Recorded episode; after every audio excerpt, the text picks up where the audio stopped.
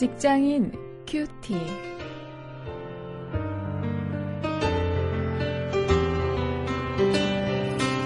여러분 안녕하십니까? 6월이 되었습니다. 오늘 6월의 첫날 여러분과 함께 말씀을 묵상할 저는 원용일입니다. 오늘 6월 1일 첫날부터 사도행전을 가지고 함께 말씀을 묵상하시겠습니다. 오늘 사도행전 1장 1절부터 8절 말씀을 가지고 비전을 주제로 해서 비전을 가진 사람들 이런 제목으로 함께 말씀을 묵상하시겠습니다.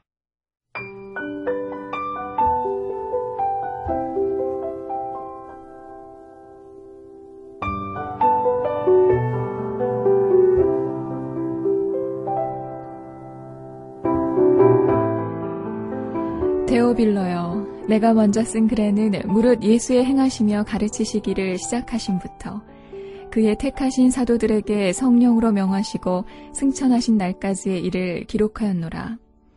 해 받으신 후에 또한 저희에게 확실한 많은 증거로 친히 사심을 나타내사 40일 동안 저희에게 보이시며 하나님 나라의 일을 말씀하시니라. 사도와 같이 모이사 저희에게 분부하여 가라사대 예루살렘을 떠나지 말고 내게 들은 바 아버지의 약속하신 것을 기다리라.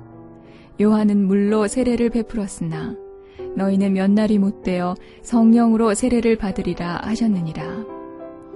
저희가 모였을 때에 예수께 묻자와 가로되 주께서 이스라엘 나라를 회복하심이 이때니까 하니 가라사대 때와 기한은 아버지께서 자기의 권한에 두셨으니 너희의 알 바 아니요 오직 성령이 너희에게 임하시면 너희가 권능을 받고 예루살렘과 온 유대와 사마리아와 땅 끝까지 이르러 내 증인이 되리라 하시니라.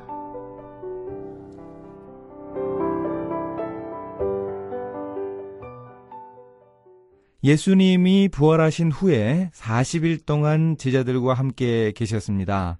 여러 차례 나타나셔서 그때 예수님이 주로 하신 일이 무엇인가 하면 하나님 나라의 일을 말씀하셨다고 합니다.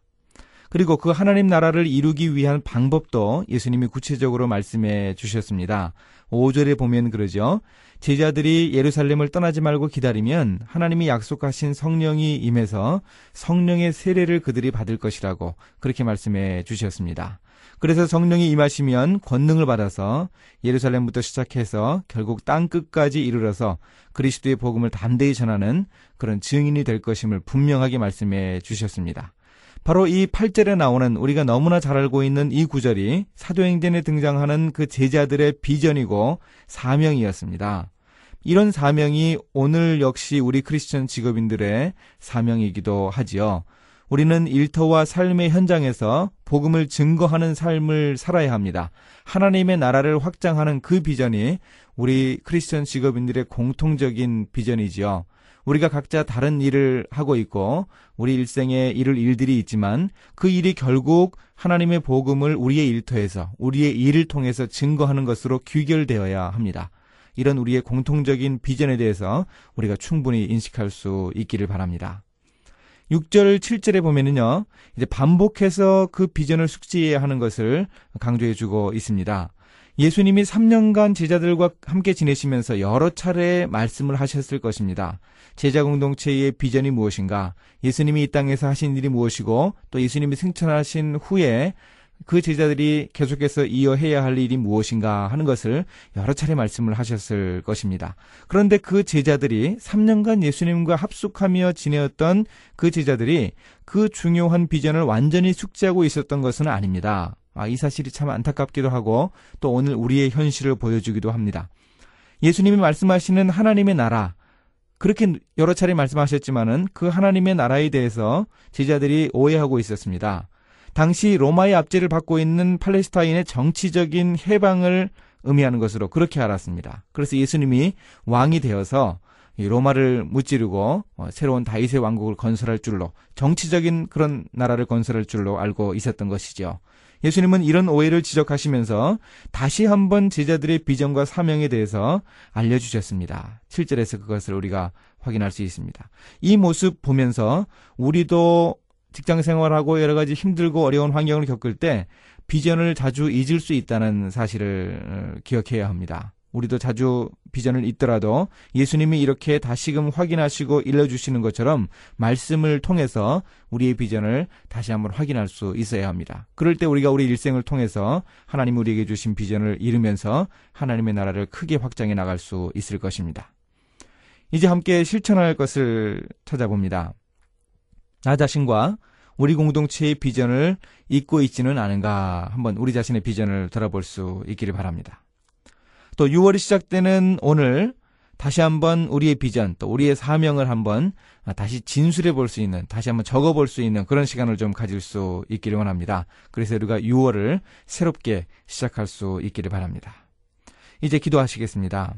하나님, 제 인생 목표가 무엇이고 어떤 목적 의식을 가지고 살아가야 하는가 다시 한번 확인합니다. 분명한 비전을 가지고 하나님의 나라를 확장하며 살아갈 수 있도록 인도해 주시옵소서. 우리 공동체를 기억합니다. 우리의 교회와 우리의 직장 신우회를 기억합니다. 그 공동체의 비전도 다시금 확인해 볼 수 있는 그런 기회를 허락하여 주시기 원합니다. 예수님의 이름으로 기도했습니다. 아멘.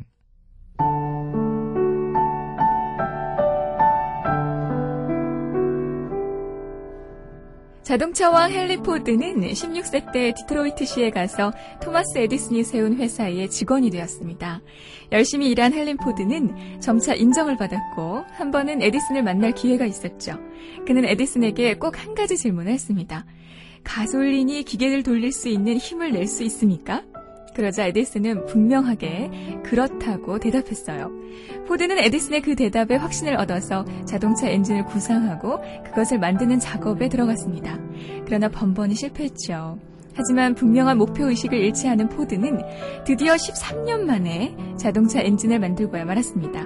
하나님 나라를 향한 비전을 이루기 위해서도 이런 집념이 필요하겠죠?